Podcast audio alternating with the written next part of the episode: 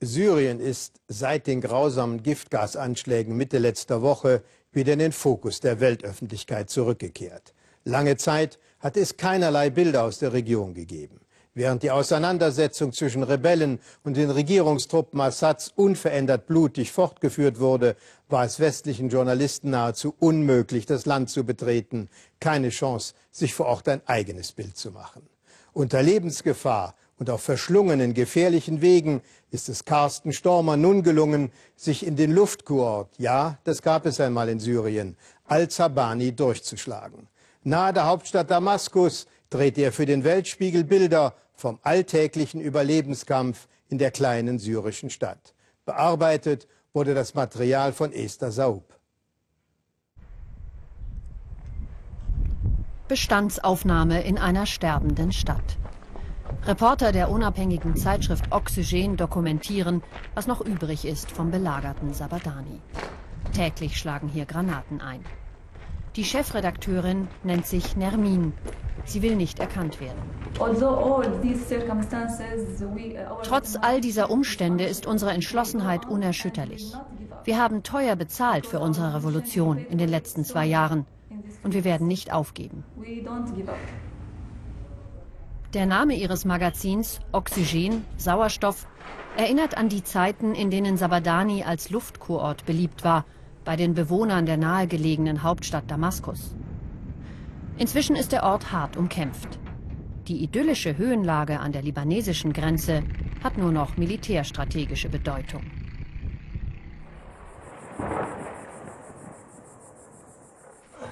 Einer, der trotz Beschuss bleibt, ist der Graffiti-Künstler Khaled K. Er schickt eine Botschaft an den Westen.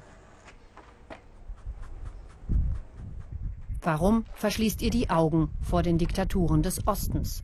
Fragt er. Der Oxygen-Reporter dokumentiert.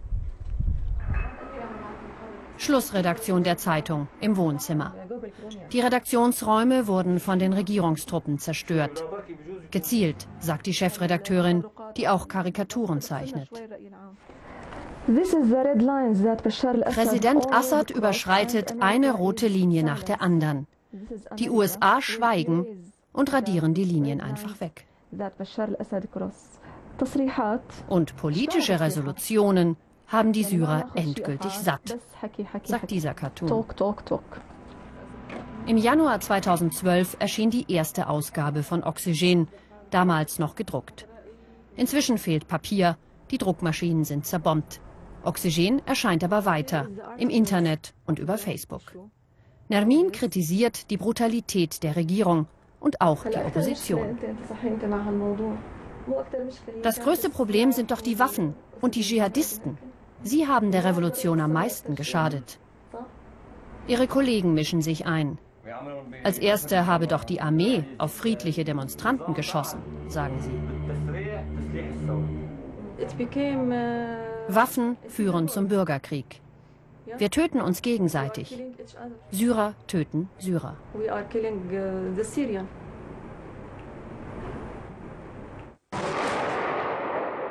Zabadani war die erste sogenannte befreite Stadt der bewaffneten Opposition. Seit über einem Jahr wird sie von Assads Armee belagert. Von 40.000 Einwohnern sind nur noch wenige Tausend geblieben. Dazu kommen einige hundert Kämpfer, Einheiten der Freien Syrischen Armee und islamistische Milizen. Regierungssoldaten beschießen sie regelmäßig von den umliegenden Hügeln. Die Stadt ist eingekreist. Nermin schreibt trotzdem offen ihre Meinung über beide Seiten. Die Rebellen haben uns gewarnt, wir sollten sie nicht kritisieren. Das sei für sie eine rote Linie. Aber uns geht es darum, jeden Fehler zu benennen, egal wer ihn begeht. Nermin geht lieber nicht ins Detail. Aber es wird deutlich, dass die islamistischen Milizen längst auch das zivile Leben in Zabadani dominieren. Den Bürgern bleibt keine andere Wahl, als mitzumachen.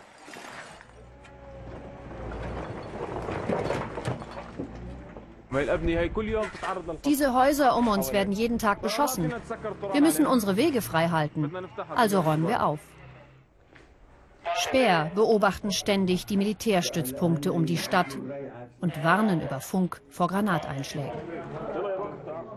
Wegen der Blockade kommen nur noch unregelmäßig Lebensmittel nach Zabadani, meist Schmuggelware aus dem Libanon. Die Kämpfer legen täglich Geld zusammen, damit es für ein Mittagessen reicht.